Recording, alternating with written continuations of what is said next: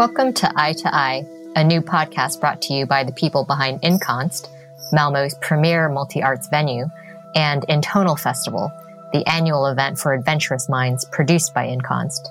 In each episode, we bring you conversations with some of the artists we present, offering insight into creative practice and the international community of people who love music. I'm your host, Lisa Blanning. Today, we're talking with Johanna Knutsson Swedish musician Johanna Knutsson is beloved for her techno productions, DJ sets, and labels, including UFO station recordings, run with longtime production partner Hans Berg, and Zodiac 44, operated with Luca Lozano. But the magic ambient sound of her debut album, Tollarp Transmissions, released by Kontra Musik in 2019, revealed her fluency with another side of electronic music.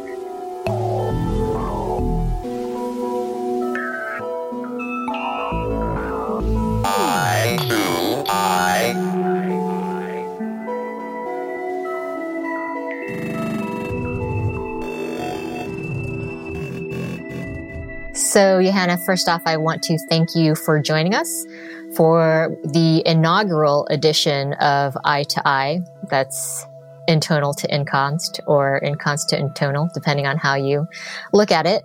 And uh, obviously, you are a perfect choice for this podcast because not only do you make music that is very much relevant to both intonal and Inkonst, but you're also um, you're basically a Malmo sweetheart.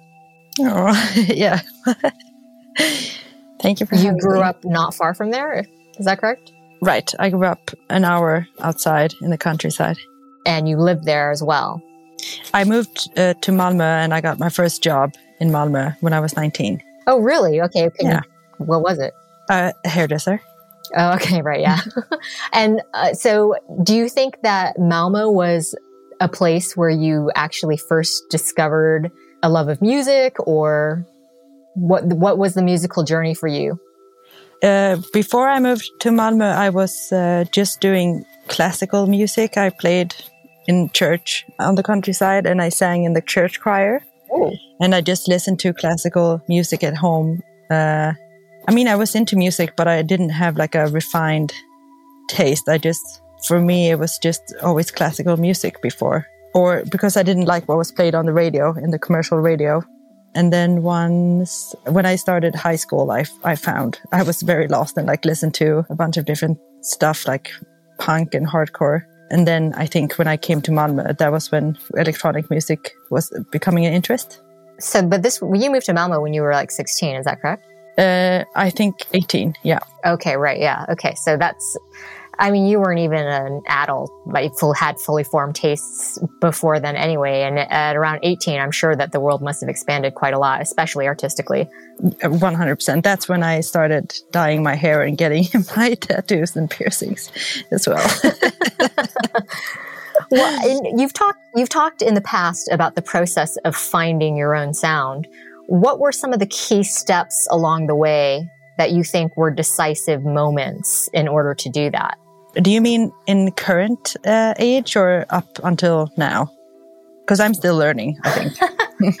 well, I, I, yeah, I meant, I meant more in terms of uh, the releases that you've put out most recently, which I think are, this includes your album on Kontra Musik, which is more of an ambient record. Right. And also your recent split EP with Karen Gwyer for Oscillate. Like th- this is very strong material, and I guess these are your most recent releases as well, correct?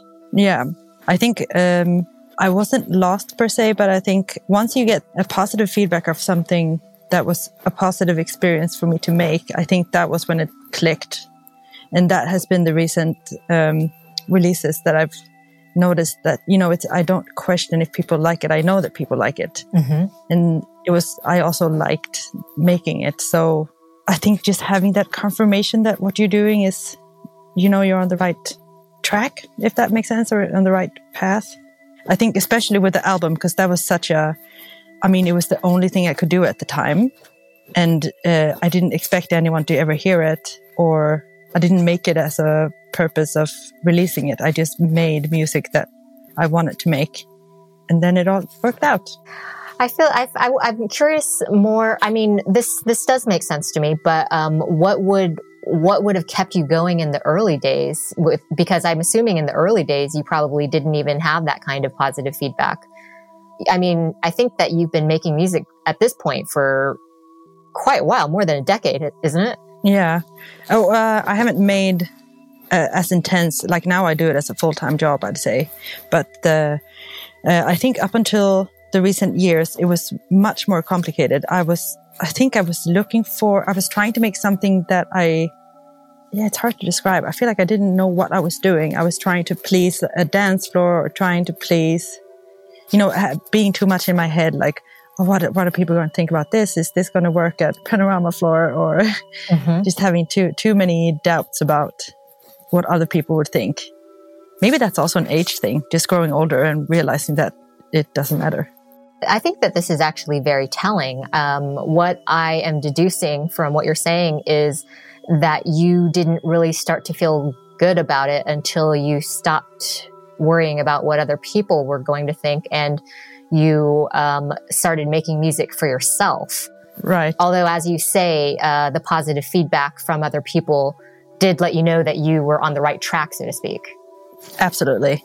One of my first releases, I was on a label. Uh, I really enjoyed what they were doing. So when they asked me to do something, I did something for that label. But mm-hmm. I didn't, I mean, I, I, I can't listen to it even myself anymore because it, it, I can't even remember that I did that because I, I was so much in my head, like what fits for this label. And now I've learned that when people ask me for music, it's because they want what I make. Mm-hmm. Not that I should make something that sounds like their music that they put out. And I know the last time I had that was recent, like two years ago. I had uh, there was a guy reaching out from a label, and he wanted me to make an EP. And then I did, um, and everything I sent, he was like, "Oh yeah, no, a little bit more housey or a little bit more like this." Like very, he gave me too much feedback basically. Mm-hmm. And then in the end, after I think working on these tracks for like three or four months, I just I hated them. I couldn't do. I was so lost of what I wanted to do myself. And even if it was, oh, it would be good to have a release on that label. I pulled it. I didn't do it because it made me feel terrible. Uh, I feel like this is actually really good advice for any young musician out there. I do also think it's interesting that you, at this point, it seems as though you can move pretty fluidly between ambient and techno. Yeah. What what do you think is the difference to you in the process of making ambient music versus techno? And what I mean by that is like, what kinds of things are you, are you looking for or are you trying to achieve um, during each of those processes? Um, oh, I haven't thought about that before. I think it all comes down to I think that I'm making the, I, there's not like a switch that I can turn on and off. I think it has to do with what mood I'm in for that day. Because when I sit down, uh, uh, no, no matter how I start with all tracks, they sort of start the same.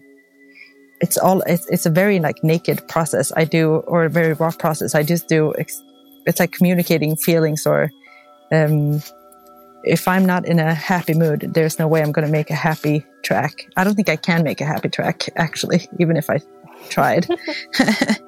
uh, eh, there's there is a way actually. There I've noticed that in the last days when I've worked on I'm working on something now and I had all of these ideas that and then when I tried to execute them it it didn't feel right and then and I, you know, I, I tried so many times. that even the neighbors complained actually because they're probably tired of hearing the same track over and over.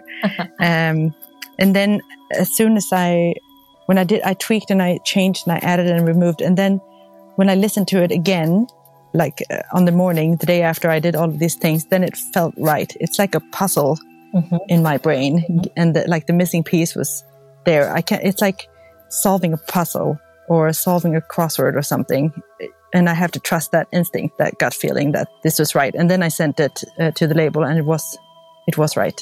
I think I just have to. I can't like skip that feeling. If I don't feel that like confirming feeling myself, then then I'm not ready with the track yet.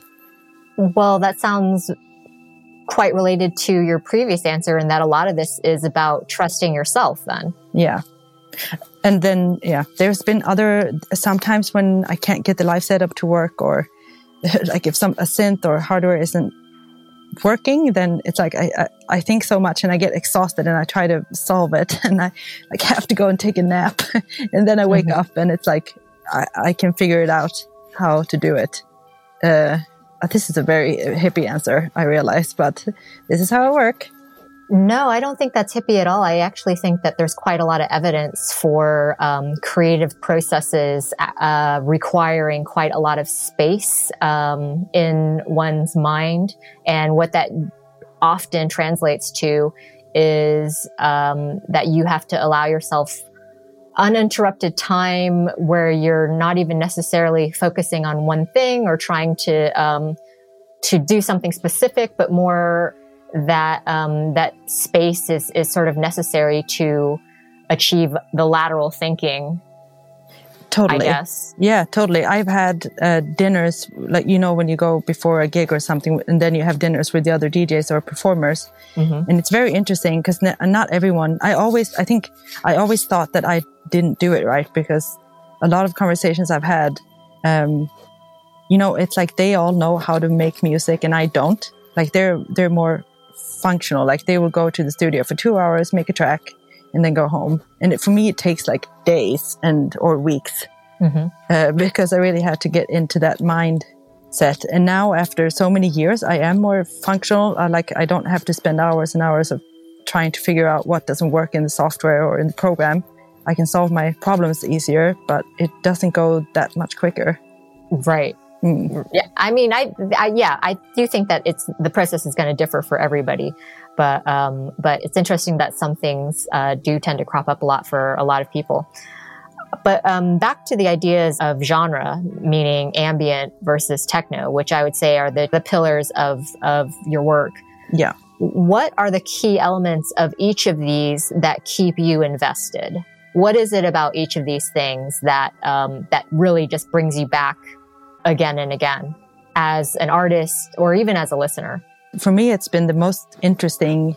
Uh, it's a very vast, uh, there's so much to find, and there's very few like do's and don'ts, I think, mm-hmm. in these two genres. Uh, this is also something I didn't figure out until quite late, but I feel like the, the it's not so narrow. You can you can experiment quite a lot, and that you can or even I watched some video on YouTube on someone uh, playing live and she was using like a little golf ball on a toothpick, uh, using that as a kick drum, like sending it through something. You can be so creative and so free. It's not like, for example, with classical music, there's so many rules and you can't do, you can't like go outside the line because that's wrong. But I feel like you mm-hmm. find the more interesting stuff outside the lines. Mm-hmm. Uh, so I think that's why I, I don't get tired of it. I, I understand um, why that why you would say that with um, ambient music. I, I, I, feel as though uh, techno is is a little bit more constrained, though. Is it seems as to me, I would say that techno is um, largely constrained to the dance floor and to a, a kind of and to the beat to the beat. So the, so there are sort of rules in that regard. I, I feel I, I, see those more like uh, building blocks, and then it's good to have some structure. I feel like that that can be like the the backbone. And then as mm-hmm. as long as you have the beat or the percussions, you can sort of do whatever you want on top. And that's what I think is cool. Ah, so that sounds like creativity within constraints. Yeah. Which is which is also another useful tool for for creativity. Right. Is uh is giving yourself some constraints and some boundaries to work within. And sometimes that can actually be um, a lot more productive than uh, the, the, sort of terrifying blankness of too many possibilities. Definitely. Which I feel as though uh, is a problem that faces quite a lot of people in electronic music these days because it, because it seems as though software is really capable of anything. Mm.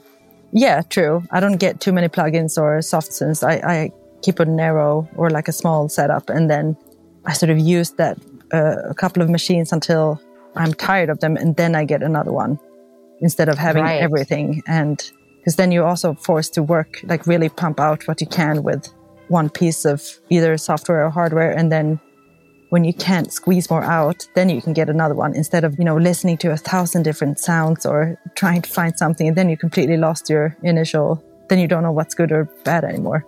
you can't tell. well, I, I can exclusively reveal now that you're actually going to be performing live at Intonal Festival this year in 2021, which um, we're all excited about. Yeah, me too. And, and that you will be performing an ambient set. I can reveal even more that I, as of two days ago, um, decided to make a brand new one. So there's going to be only uh, unheard material. Fantastic. Yes. Okay. it, that's practically world premiere, right then? Than yes. What we're talking about now. Yes.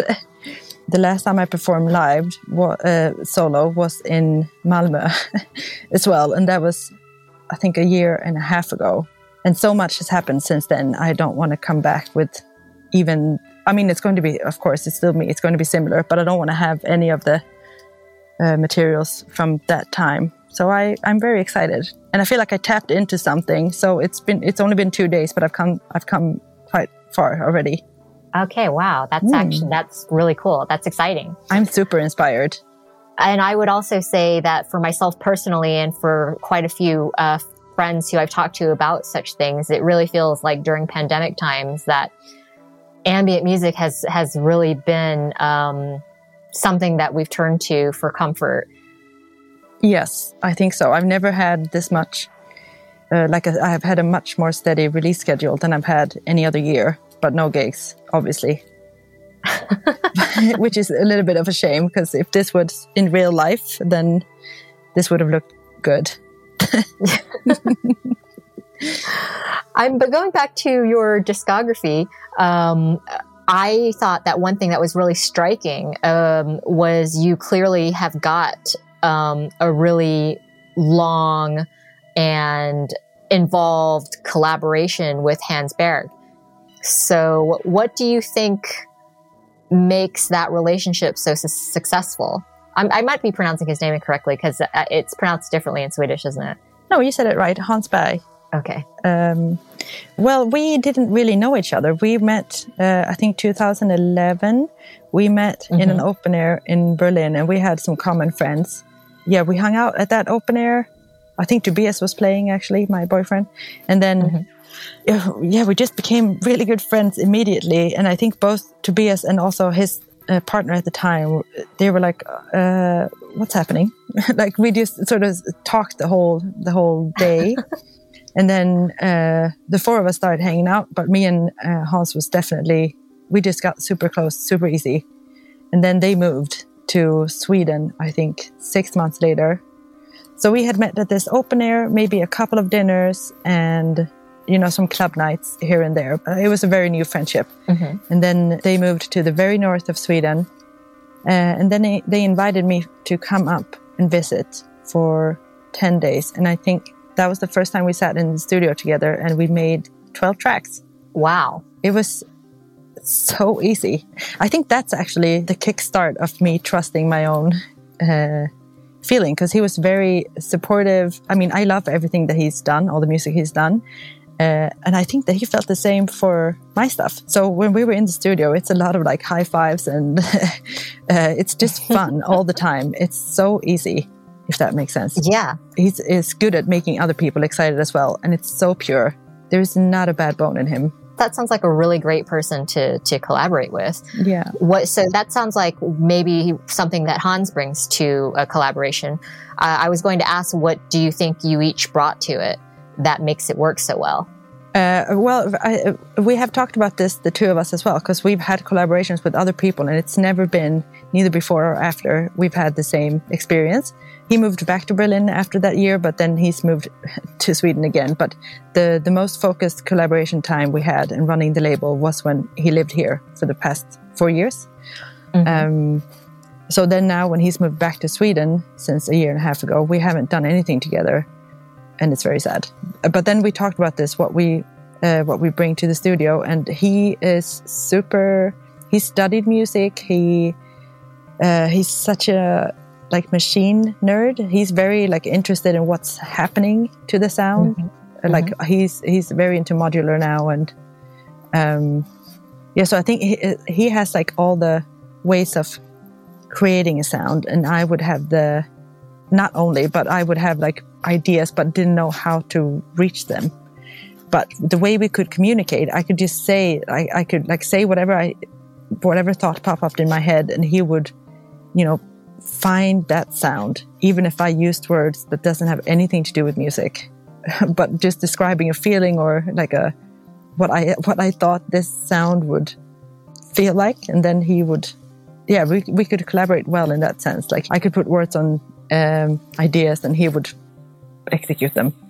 Wow, that's really cool. That means that you were communicating on a on a, another a le- another level. Actually, I think. Yes, and I think our humor is uh, same, and we're. I mean, I've never had a boring time with him ever, and we've done. I mean, we've we've done so many weird things together, and it's never been. We've never had a fight. We've never. I've never disagreed. I don't know. It's it's. I miss him so much. I realize now. ah, well, I wonder if there could be scope for a future Johanna Hans live collab, but maybe we shouldn't speak about such things that are just ideas. that was the plan, actually. But then when I made my album that year, uh, mm-hmm. uh, he was the one that I sent all the tracks to, and he was he was like, "Oh, what? I didn't know you could do this," because it's it was obviously very different to what we had done in the studio. Mm-hmm. Mm-hmm. Uh, so he was actually the first one I who heard any, everything, and he, and then we decided that once the album is out, we uh, I was going to go up to Sweden and we would do a collaboration like like we did in the house once with the live set, and then Corona came. we haven't gone that far yet. yeah. I and you still you talked about how in the past you've worked as a hairstylist. Something tells me that you're very good at it. I wondered if you saw any relation to um, different kinds of creative activities because I actually, I actually personally do think of of being a hairstylist as as a creative activity, even though you're um, probably most often giving people something that they might ask for specifically. But I just wondered if you if you felt that they, that you felt something similar in that as in making music. That is such a good question.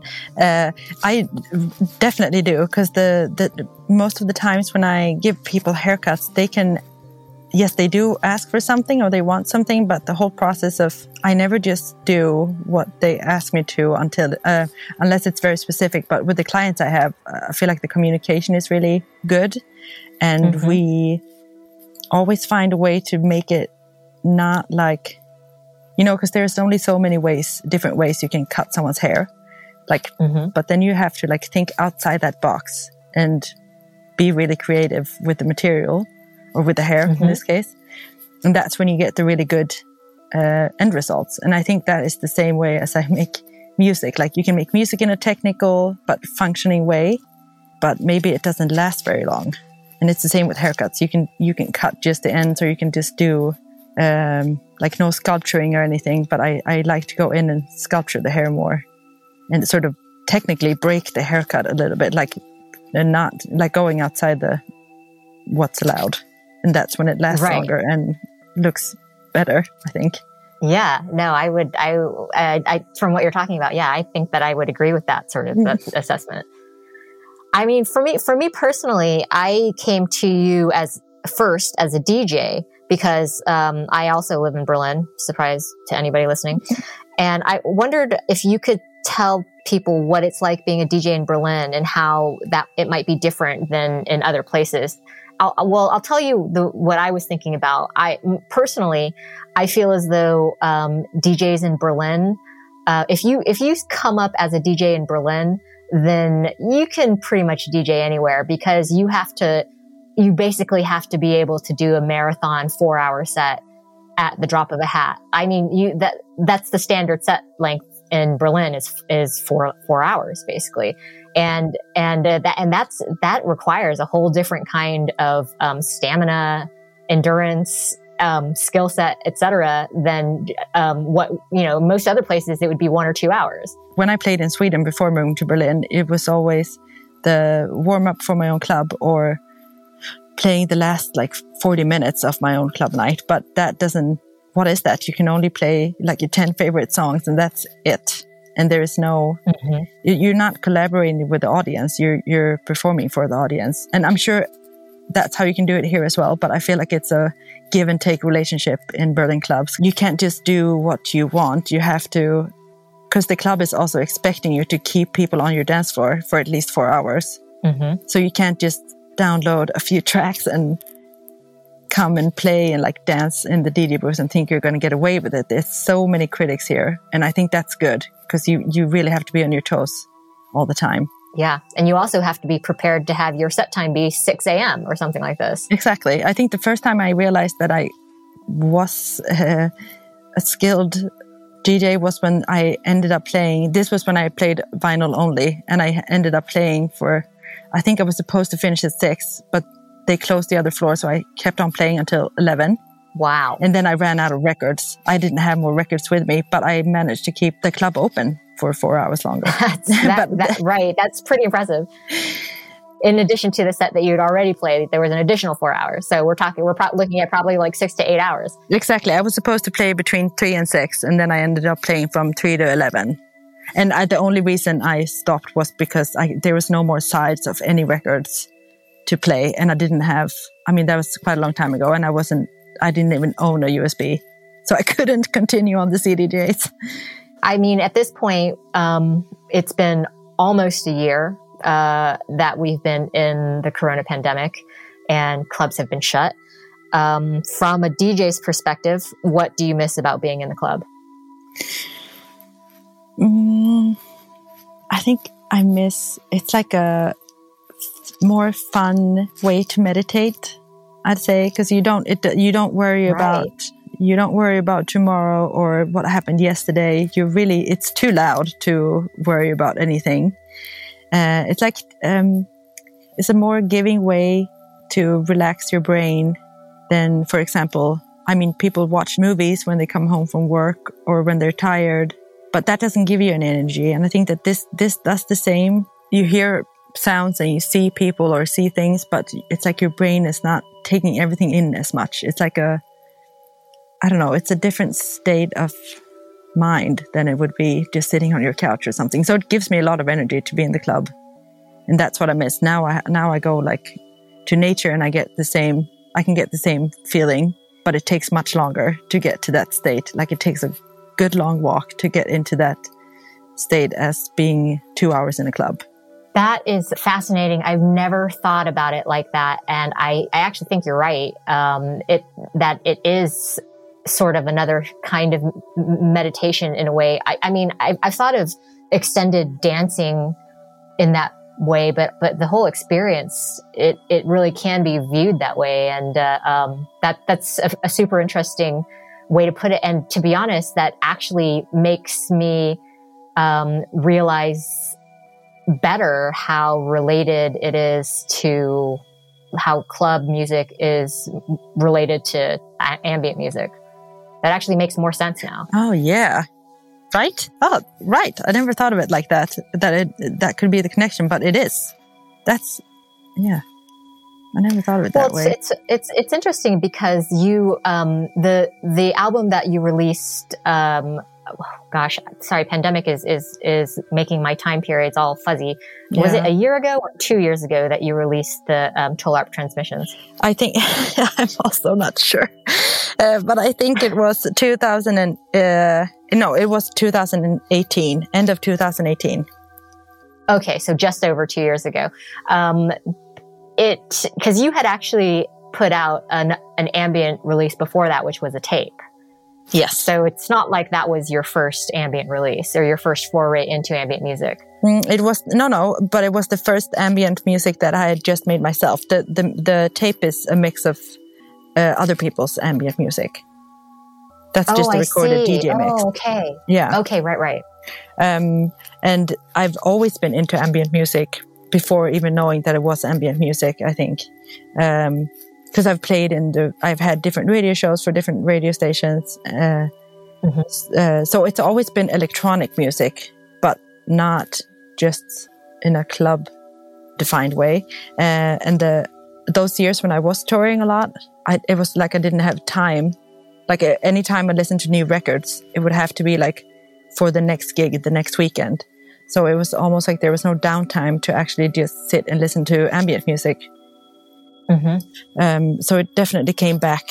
Um, 2018. I made the album in 2018 and it was released beginning of 2019. I just remembered. Sorry. Okay, okay.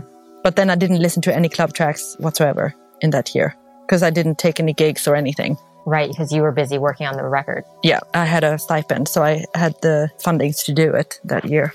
Wow. Mm. Yeah. This is, this is interesting because uh, um, now it's opening up an entire other realm of uh, of opportunities. I hope for you as well. Um, I, I, do think you're a great DJ, but but uh, uh, obviously clubs are shut, and um, it's it's the. I, I hope you'll be able to do that again one day, but I'm glad that there is another outlet in the meantime. Yeah, me too. I think I, I would love to go back, but I would do it differently this time. I wouldn't do three gigs in a weekend or travel like a maniac for. I mean, the best gigs I've had are the ones in Berlin, the long ones. The short ones right. doesn't really. it's exhausting, but it's not as fun. It's not as relaxed as the long ones. Right, right, mm-hmm. and uh, I, I also, I also liked. Um, your description of uh, long sets as being communicating a communication with the audience, like a yeah. two way a two way street. Yeah, no one likes a no one likes a rude DJ who just having a show of their own. Yeah, and I, I, I, guess I, you know, quite often, like I, I, I think that that is what it is. But, uh, um, but you're, but you're right in that um, most of the time, especially when it's that long, they, they should be responding to the crowd. So, um, and ideally they are, but yeah, maybe in an hour that's that's less of a priority. Then this is uh, given me something to think about and helps whet the appetite for your upcoming performance um, in in June. Yeah. And uh, I I hope that for everybody listening that they've learned something interesting, not just about Johanna, although certainly you would have, but um, but also about the process of making music and and different ways that we experience music. So thank you so much for joining me today. Thank you for all the good questions. You can join us again for our next edition of Eye to Eye in a few weeks' time.